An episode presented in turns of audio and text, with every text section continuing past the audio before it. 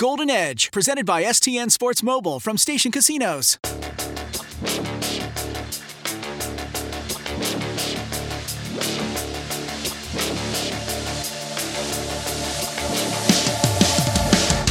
know, I've talked to a lot of guys that have uh, retired after long, long careers, and they wish they played longer. And they just tell you play as long as you can. And um, you know, I think uh, the body's holding up well, so um, keep going and uh, try to help the team uh, achieve our ultimate goal and of winning. Golden Edge podcast time out here, City National Arena. The middle of the offseason, but there's always something going on. And this time it's Deryk Engelland re signing or, you know, coming back on a one year deal with the Golden Knights. A lot to get into and how that relates to the rest of the team and everything else going on with the offseason with the Golden Knights. So we are out here. Thank you guys once again for listening. Make sure you subscribe, like, comment, share, all of those things you do wherever you get this podcast. Tell your friends as well. We really appreciate that. And don't forget, Golden Edge Podcast presented by STN Sports Mobile from Station Casinos. Make sure you check us out each and every time we put up a new podcast, which is not very often in the off season, but there's been plenty of news to talk about. So let's get right into it. As I said, Adam Hill, Ben Gotz, Dave Schoen here with you from City National Arena. We just heard from Deryk Engelland and Ben, uh, you know, pretty interesting. We thought this was coming, but just kind of out in the middle of nowhere, the middle of July, hey, Deryk Engelland signs a one year deal. Yeah, it finally happened. I mean, George McPhee had basically broached the subject in development camp of saying, hey, we're close. We think it's going to get done. We just got to work on some bonus structure things, and then we'll all have it click into place. And it took about, you know, three weeks after those initial conversations for it to actually click into place. But he's back officially on a one year deal with the Knights. He was here talking about it uh, today. He's, you know, 37 years old. He'll be 38 if the Knights make the playoffs next year. But I really thought it was interesting to hear him talk about, you know, whether at this age he's still motivated, he's still ready to basically fight and compete at the highest level uh, in the NHL. And I thought what he had to say was interesting. So let's listen in.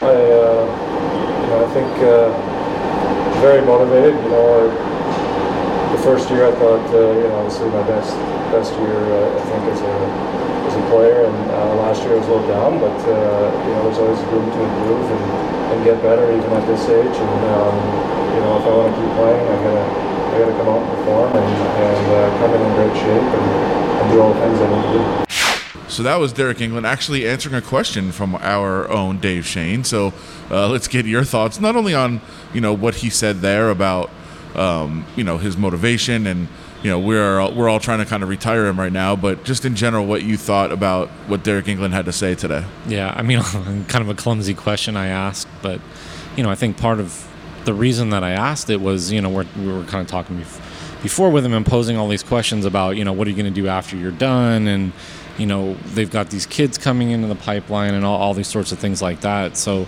you know, I just I, I thought it was interesting, and like Ben said, that that he he's ready. You know, this isn't just a I'm going to come back for one year and you know I'm going to go on a on a you know one final you know tour of the league and everybody's going to you know pat me on the back and say great job Deryk you know heck of a career and all that like he wants to keep playing this is you know this is one year and then he'll see where he's at and, and all that sort of stuff so to me it just kind of you know stood out that that you know he's he's he's not ready to hang him up. This is not just like oh I'm going to come back and you know be a you know an ambassador almost you know to the team and I'm just going to help these kids and and all that sort of stuff. No, he wants to play and he's got performance bonuses and all these sorts of things that that he wants to meet and you know obviously there's financial incentive and and all that sort of stuff that goes with it too. But I just you know I think my takeaway was that he wants to play.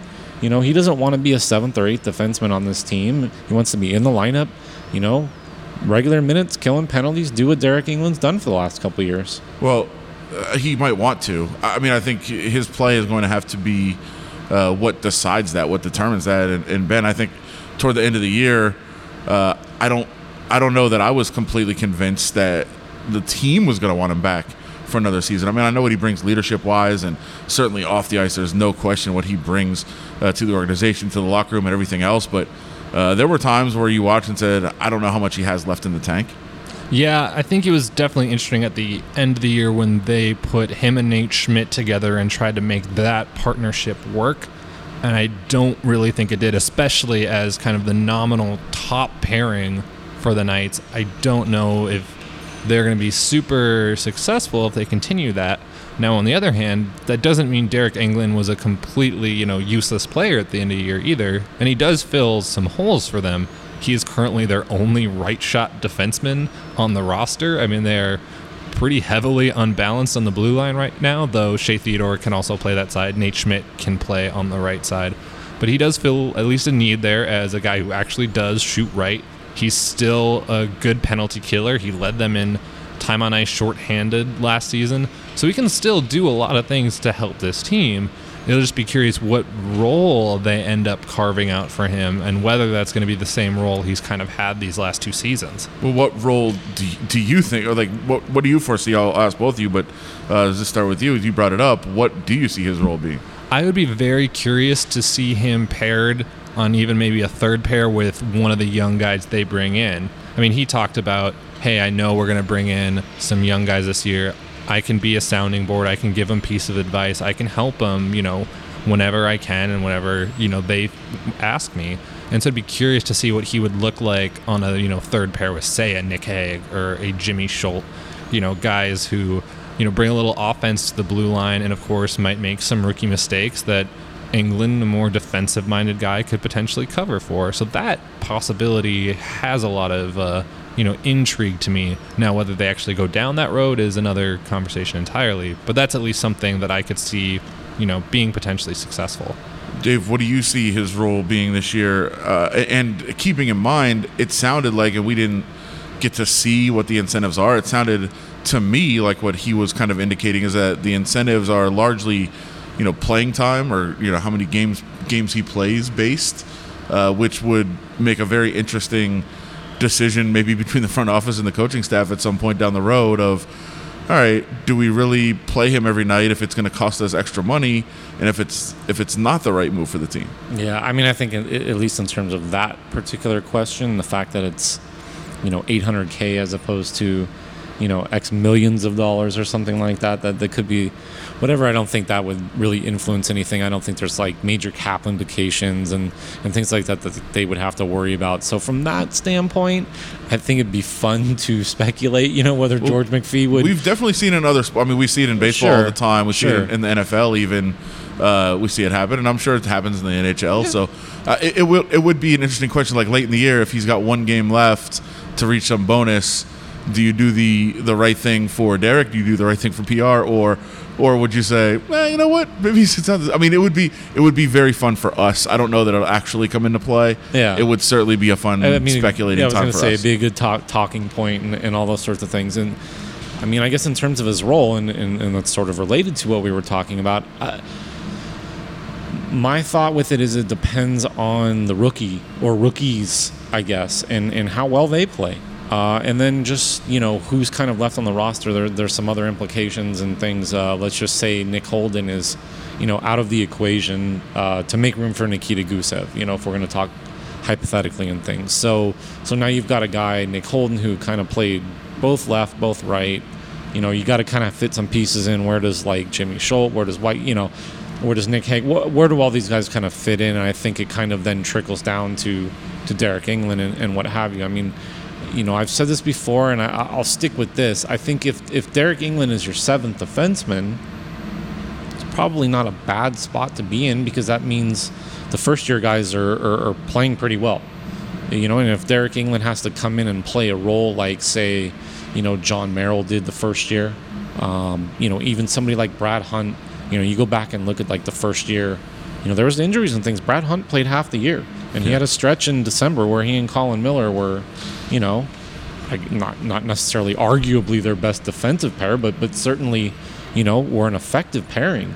So you know, I mean, all all kinds of things happen during the season, and to have a guy, you know, whether he's, you know, Deryk's in the lineup regularly or whether he's a guy that you can plug in, you know, I think it's probably a, a good spot for them to be in. You're not paying him, you know, 2.5 million or something like that to have a, a, a potentially a seventh defenseman. It's a it's a you know cap friendly, team friendly contract. I'm sure Deryk's happy that he's going to have, you know, incentives and, and bonuses there in front of him that, you know, he can essentially make close to what he made last year.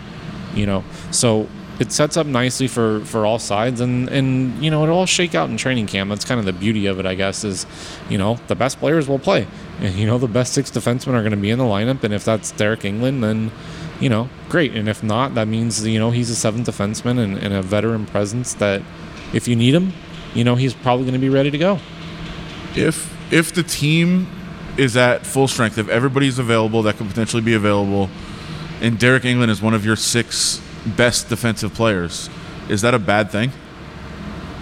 I'm not sure yet. I think we have to see how it's all going to shake out in terms of the rookies, how they're going to play and stuff. I mean, as much as I think Engelland's play definitely fell off, especially five on five last year. I mean, I don't think he killed them in the playoffs. I mean, he was on the ice, obviously, a lot during those shorthanded goals in the game seven of the Shark series, but I'm not sure uh, any of them were particularly his fault. So I don't know exactly if you have him as a guy who's there to kill penalties and, you know, maybe only be on the ice 15, 17 minutes a game, and you're giving larger chunks of ice time to, you know, some of the vets, but still younger guys like Nate Schmidt, Brayden McNabb, Shea Theodore. I think that's still a fine setup. It might not be an ideal setup for especially the long term because you want to make sure these young guys like Nick Hague and Jimmy Schuldt are playing just so they can develop a little bit. But I'm also not sure that's like, you know, a doomsday scenario because he's still, at least in my opinion, a fine player. I think he's got a role on this team somewhere. I, I don't know what it is. And, and again, I'll go back to my answer that I think it depends on, you know, how good the rookies are um, and whether that just pushes him, you know, out of the lineup. That's just kind of the natural, you know, order of selection, I guess, and, and, and things. But what, what was national? What was it like Emoji Day the other day? And the the Hurricanes put out that video with uh, with Aho breaking uh, Engelland's ankles and you know with the little sad crying emoji on his face, and, and I, that's like I know it's terrible and you know it's like low hanging fruit and easy to pick on, but you know there was more of that last year. It wasn't than the there was time, than yeah. there was the first year that, that that Deryk Engelland was you know with the Golden Knights. If that continues, you know, then then Jargon's going to make a tough choice, and it becomes you know a, a decision. And I'm sure Deryk Engelland would, would would understand it, but you know, I don't think it'd be the worst thing in the world for the Golden Knights if he's in your top six. he did he did uh, indicate there was other offers. He talked to some other teams. Um, thought it was interesting. He pointed out, you know, somebody asked if there was a multi-year deal, and he said once you get to 35, uh, it's all you know, pretty much one-year offers. And there was a good laugh.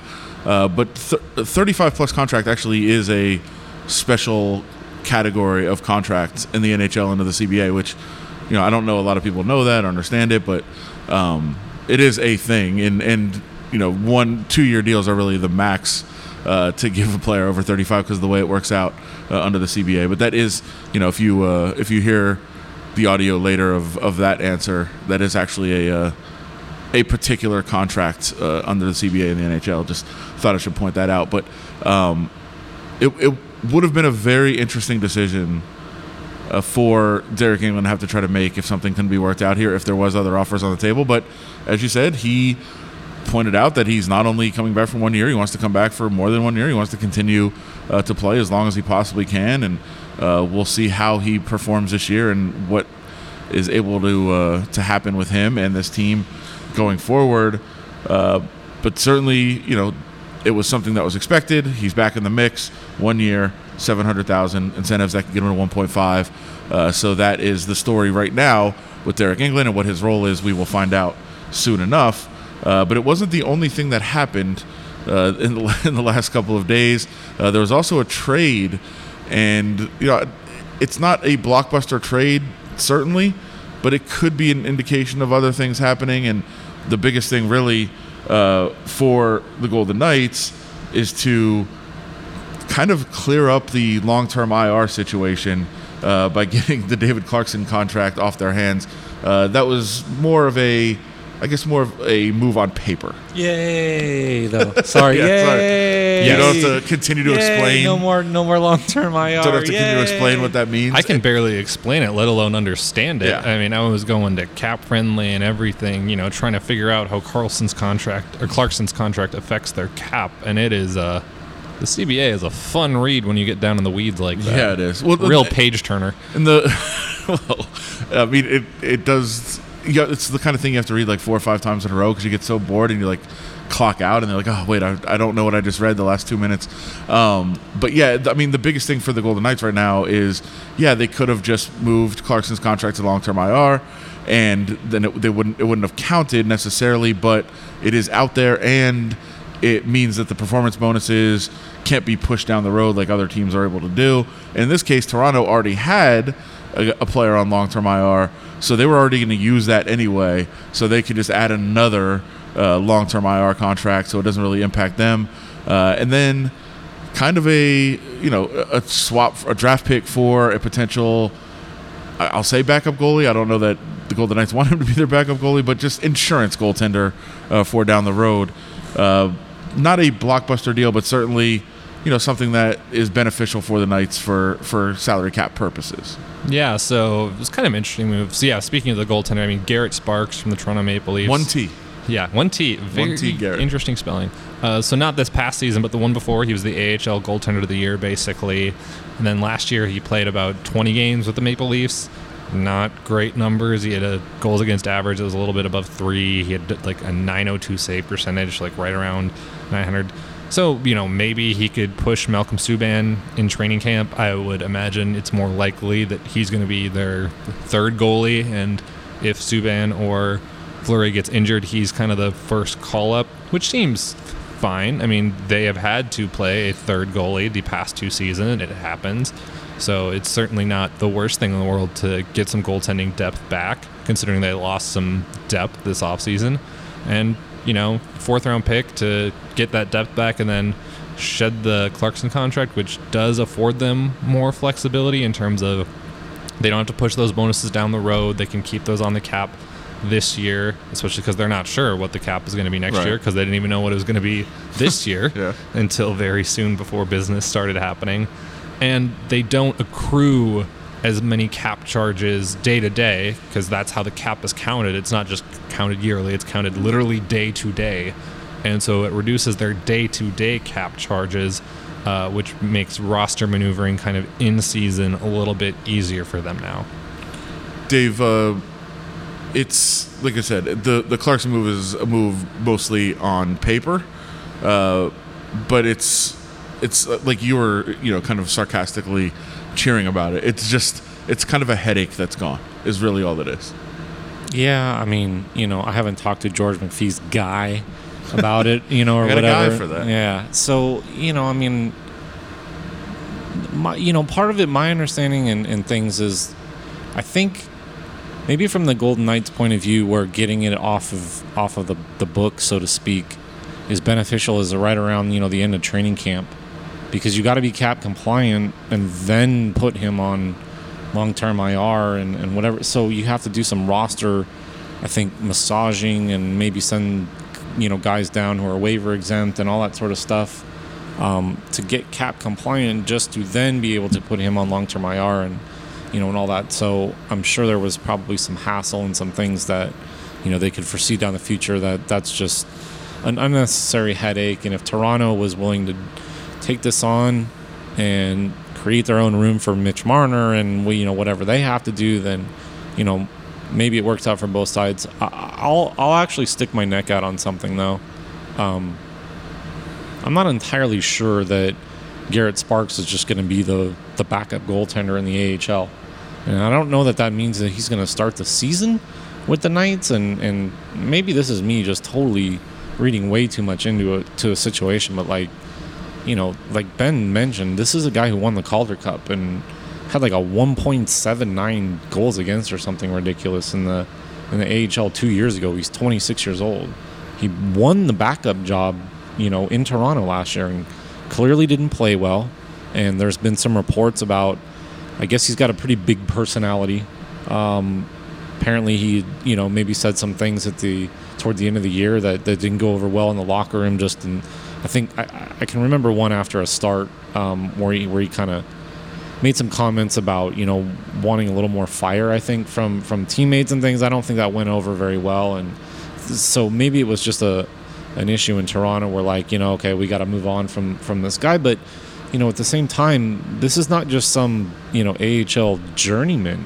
This is a guy who is a, a big prospect who, in the Maple Leaf system, especially like last year and, and kind of going into it, was a guy that they were potentially touting. And, you know, if, you know, McElhinney and, you know, and, and all these guys in their system, like, Garrett Sparks was, was the heir apparent and a guy that they were waiting not necessarily to take over for, for Frederik Andersen, but to challenge and you know be the backup last year and, and, and all that. And he didn't really run with it. But I just don't think this is just some like throwaway deal. I guess. And and and to me, you know, if like if I'm Malcolm Subban, uh, you know, an eyebrow certainly went up. Um, if I'm Oscar Dansk, an eyebrow certainly went up. That all of a sudden, you know, we have another guy in the mix. It, I don't know if you guys can pull this up. Like, I don't think he's waiver exempt either. Now, not all the goalies like at the end of training camp that get cut. You know, a lot of times they they clear waivers, but like you look at guys last year, you know, like Calvin Pickard, you know, got picked up. McElhinney got picked up by Carolina. Um, you know, Garrett Sparks is a guy with with some reputation around the league. I just don't think it's automatic that you know, let's just say, you know, somebody gets beat out, whoever it might be in training camp, that you know that there's not a little bit more to this i guess Yeah, No. he is not waivers exempt. It looks like according to Yeah. uh, CapFriendly.com. so so i mean let's just say like hypothetically he and subban both play well in the preseason you know i mean he's a guy that could get claimed on waivers and the, and the golden knights could have done all this send a fourth round pick in clarkson and then lose him on waivers potentially potentially now you know again and a lot of times teams kind of understand look you don't want to like you know take this goalie if you don't need him. And you know there's all sorts of things like if you pick him up off waivers like Subban a couple years ago it's got to be on your 23 man roster. So if somebody were to do that that's a pretty big commitment you know a team would be making for Garrett Sparks. But I'm just saying I don't think it's out of the question. I, I just don't think it's automatic that he's just going to be you know in Chicago wearing a baseball cap watching Oscar Dan- Dansk you know play the majority of games No, I, and you know, I thought if anything he'd be he'd be starting in Chicago. But I, I think to more to your point, I don't think it would be crazy if he if he were to, to win the job, like based on the ability that he has as a, as a backup here. But if at the very minimum, it's absolutely a message to Malcolm Subban to me that I think that they've they've shown a lot of faith in him and a lot of trust in him as not only a guy that potentially could be just you know a solid solid number two goaltender in the league, but potentially an heir apparent to Marc Andre Fleury. And I don't know that you know they want to just have him coast along and just be like, "Hey, you're doing great." Like I think the message is out there to say, "Hey, there's other options and there's other guys that are going to compete with you." So um, you know, if anything, it's trying to light a fire under him going into training camp potentially. Uh, that's how I kind of took it. And, you know, that was my first thing was was just this seems like, you know, some some direct competition for Malcolm Subban. Um, and again, you know, maybe this is me overreading it. Maybe this is me, you know, complicating a situation that's not very complicated. But it, you know, that was my first impression. Was just you know, I mean, you've got a guy who signed, you know, a contract, an NHL one you know one way contract in March with the Maple Leafs. You know, so this is not a guy that you're just going to dump in the minors and you know pay him on a two way contract and and all those sorts of things. There's there's a lot of signals, you know, at least to me that this is like you said, you know, light a fire. Hey, Malcolm, you know, struggled last year. You got a one year deal. You know, pick it up, win the job in training camp. You know, and and and we'll kind of go from there. But you need to start grabbing a hold of this, you know, this job. Somebody, so either way, somebody's going to have to play, you know, 25 ish games, if not maybe more, this year to alleviate some of that workload on Marc Andre Fleury. Somebody's going to have to do it. And and whether it's Malcolm Subban, whether it's Oscar Dansk or, or Garrett Sparks, it, it's it's going to be, you know, I don't want to say a, an issue, but it's going to be a topic this season after what happened last year with Marc Andre Fleury. So somebody's got to grab a hold of it. And whether it's Malcolm, whether it's Garrett, whether it's, you know, Oscar Dansk or, you know, some other move that we haven't seen yet, you know, somebody's going to have to be that backup and somebody's going to have to play well. Well, while we're on that, and we're going to move on to what could be left salary cap wise and move wise uh, for the next couple of weeks here. But uh, how concerning was the end of the season? Now that we have a chance to look back uh, for you know the franchise, looking at Marc Andre Fleury as their you know long term starting goaltender. I mean, at least has to raise questions. He didn't perform well in the playoffs. He was okay. I don't think he was bad, but he wasn't great either. I mean, I think to Dave's point, I think the key takeaway there is all season we were talking about how is his workload going to affect him in the playoffs? How is Marc Andre Fleury going to look after having kind of these miles racked up on his body during the regular season? And I think the answer for the most part was, even though Fleury said he felt fine at the end of the year, that you know he wasn't great. I don't think he was at his best. He was not peaking when April rolled around. And so I think that's something that the Knights have to be super mindful of this year. And like Dave said, make sure that they're giving at least 25 games to some combination of, you know, Malcolm Subban, maybe Sparks, maybe Oscar Dansk gets a game or two somewhere in that mix. But clearly, it was not great to kind of push Fleury's workload all year. Then all of a sudden, toward the end of the year, he gets a, you know, injury that we can, you know, rehash that. We don't need to. And then all of a sudden he's not peaking around playoff time. So I think that's the biggest thing for me is how can they manage his workload to make sure he's good to go when late spring comes. I mean, at least for me, that that, still remains one of the, the biggest unanswered questions from from last year, as far as I'm concerned. You had Marc Andre Fleury in the middle of March playing his best hockey. I mean, it was like what five goals in six games or something like that that he had given up. He was coming off, you know, forty something save performance in Dallas. Basically, stole a game and then, you know, mysteriously was injured. And I, uh, to your point, Adam, I don't think he played poorly in the playoffs. I, I just don't think he played as well as he did, you know, two years ago. And and that's just such a high standard to reach. But Well, I don't, I don't even You- mean you know- I don't even mean the play in the playoffs. I mean it was as you said playing so well. Then all of a sudden it's the sharpness. it's and he's gone. Yeah. and still don't really fully know what was what was happening. Right, and he came back, played a couple games at you know the end of the regular season, and you know you could argue he wasn't sharp in those games, and you know then they had what six or seven days off or something like that.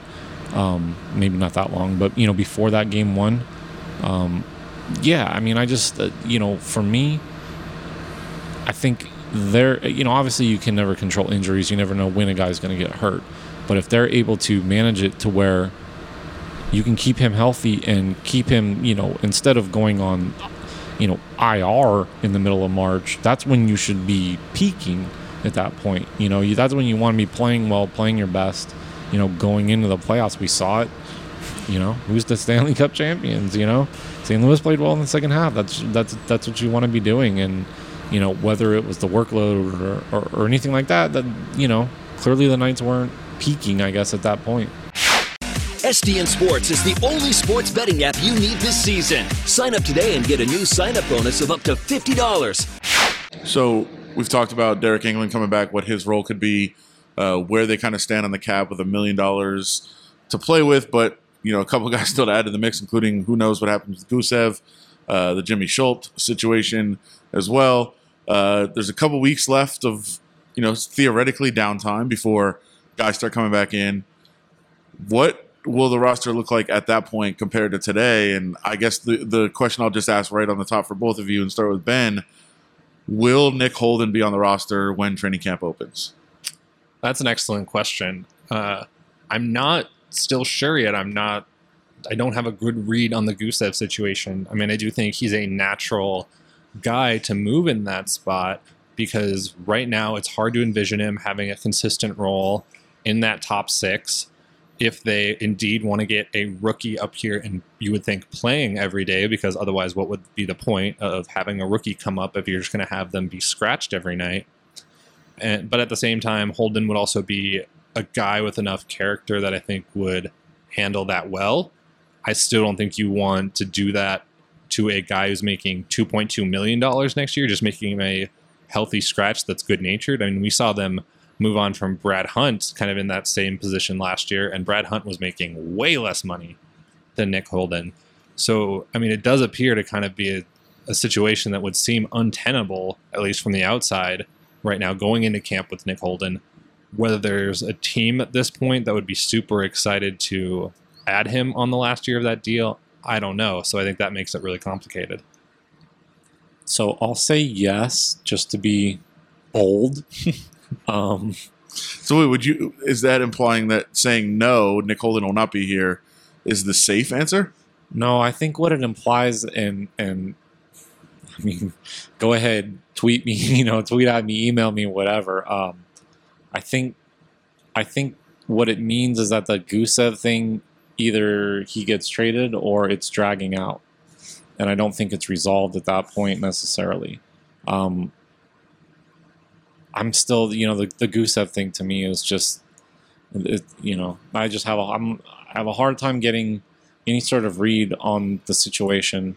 Um, certainly, it's been radio silence from, you know, Gusev's camp um, and trying to get any sense of of what's going on and, and where people are. Um, I mean, you know, the, the money thing to me is the interesting thing because if to, to me the biggest thing is if he's that good, if if he is the best player in the world, not in the NHL, I don't understand how you haven't made a plan to fit him in to your roster one way or the other. And I understand that it takes two to tango on a trade, and you know we're talking about Nick Holden. You know who's going to want him, things like you know. So if there's not another team that needs you know a guy like Nick Holden making 2.2 million, it's hard to get rid of him. But I just I just feel like the Gusev thing. Um, I I don't see an immediate resolution where he gets signed right now. So for, for, for that reason, I think Nick Holden is still going to be there. If if you ask them right now if they'd rather have you know, and I say them, I mean the Golden Knights Brain Trust, if they'd rather have Gusev or Holden on opening day, isn't isn't Gusev the clear answer? Yeah, but see, okay, so this is I know it's not a one to one yeah, deal. And, and see, and this goes back to something, and this is kind of this was a pet peeve of mine. The first training camp two years ago, and everybody made this thing of like, you know, Shipachyov, and why did he go to the minors when you got like Pierre-Edouard Bellemare on your fourth line doing nothing? you know, it, it was such a just ignorant argument to me. It's just wrong. You know, there, it's apples and oranges. They do completely different things. So to compare, like, oh, would you rather have Gusev or Holden? Well, I mean, clearly I'd rather have Gusev. Clearly I'd rather have a guy who's going to, you know, potentially score, you know, 50 to 60 points and, you know, be a key guy on a power play and all those sorts of things. I'd rather have that. But also understand that there's just elements to a roster and you need a little bit of this and you need a little bit of that. And if the Golden Knights feel like they've already got scoring and things like that on the wing, then maybe it's not as urgent to have Nikita Gusev in your lineup versus if you feel like there's a hole on defense that's massive that at least, you know, Nick Holden can fill to some degree. You know, th- there's just more elements to, you know, to this than, you know, roster construction. And we're just going to take, you know, all the best players and, and load them up. You have to have, you know, elements of guys that can do certain things and play different roles. Yeah, because you to phrase that question properly, you'd really have to be: Would you rather have just randomly Gusev and Bischoff or Holden and Pierre? Like you'd have to match yeah, up yeah, yeah. two different guys to right. make that That's that's that's fair. to make yeah. that question more accurate. But um, yeah, I mean, th- there is a lot of people framing it that way, certainly, and you know, as you said, it's an easy answer to be like, "I want the exciting forward guy. That's the guy I want." But right. you also take into consideration: can you deal Holden? And you know, you might have to actually like give up a pick to get somebody to take Holden from you at this Yeah, point. and they, I mean they have extra picks. That's the thing. I mean they, they've certainly shown that you know they can stockpile that stuff and use them as assets. You know that's what George McPhee and, and Kelly McCrimmon have done. You know, I mean even even the trade that we talked about earlier. You know, being able to move a fourth round pick. It's not that they have an extra, you know, fourth round pick that year or anything, but they have enough draft picks stocked up that you know they can move something like that. They can make a deal and you know, kind of attach that to the deal if they have to to get something done. That's the flexibility, you know, that they have, I guess, going forward with some of that stuff. ben, what do you see the next couple of weeks looking like? I mean, I think they're going to be pretty relaxed if we're being honest. The only real big pieces of news we're waiting on is, you know, when is Jimmy Schuldt going to sign and what is he going to sign for? It's not going to be that exciting of a signing. You know, he played in just one NHL game. He doesn't have a lot, you know, on his ledger yet. So I don't, you know, it's not going to be a blockbuster deal or anything. And then we're waiting on Gusev. And uh, like Dave said, I don't really think there's any reason why that wouldn't potentially drag to at least around the beginning of training camp, if not, you know, into training camp, because he doesn't have arbitration rights. There's no real deadline that they're working with besides the fact that he needs to sign by December or not play in the NHL this season. I mean, his agent was quoted in some Russian media trying to give a vague deadline that he would then, you know, negotiate a return to the KHL in Russia, basically. But I mean, that seemed a pretty transparent leverage ploy right there. I'm not sure how much I actually buy into it, and I doubt the Knights are going to buy into it. I mean, that thing is, I think, not going to take a you know a short time to resolve. That's going to be one that drags out as they try to get Gusev to lower his asking price, as they you know try to put more pressure on teams probably around the start of training camp to make them better offers if they do indeed want to trade him, so that the other teams could get him into camp early enough so he can acclimate to you know the NHL ice sheet to the kind of the physicality of the league, things like that. Um, so I don't really see any uh, big exciting uh, topics on the horizon. Yeah, and then in like a week he's going to sign, right? Uh-huh. Absolutely. We'll be back here uh, Friday to do Yep. our Gusev signing press conference podcast. Uh, we'll be out here for that. Book it. Obviously, I'm joking. If you're, if you're hearing that out of context, I, I apologize. Uh, but yeah, that that will pretty much do it for our conversation of what is going on with the Golden Knights right now. We're here, as we said, at Deryk Engelland's uh, press conference to announce he is back for one more year, one year deal, seven hundred thousand that could go as high as one point five with incentives. Uh, so he spoke. Make sure you check out ReviewJournal.com for everything he had to say. Uh, for Ben Gotz and Dave Schoen, I'm Adam Hill, and don't forget to like, subscribe, comment, share everything you do with podcasts. Tell your friends to listen to the Golden Edge podcast, which is presented by STN Sports Mobile from Station Casinos. We'll talk to you guys again real soon.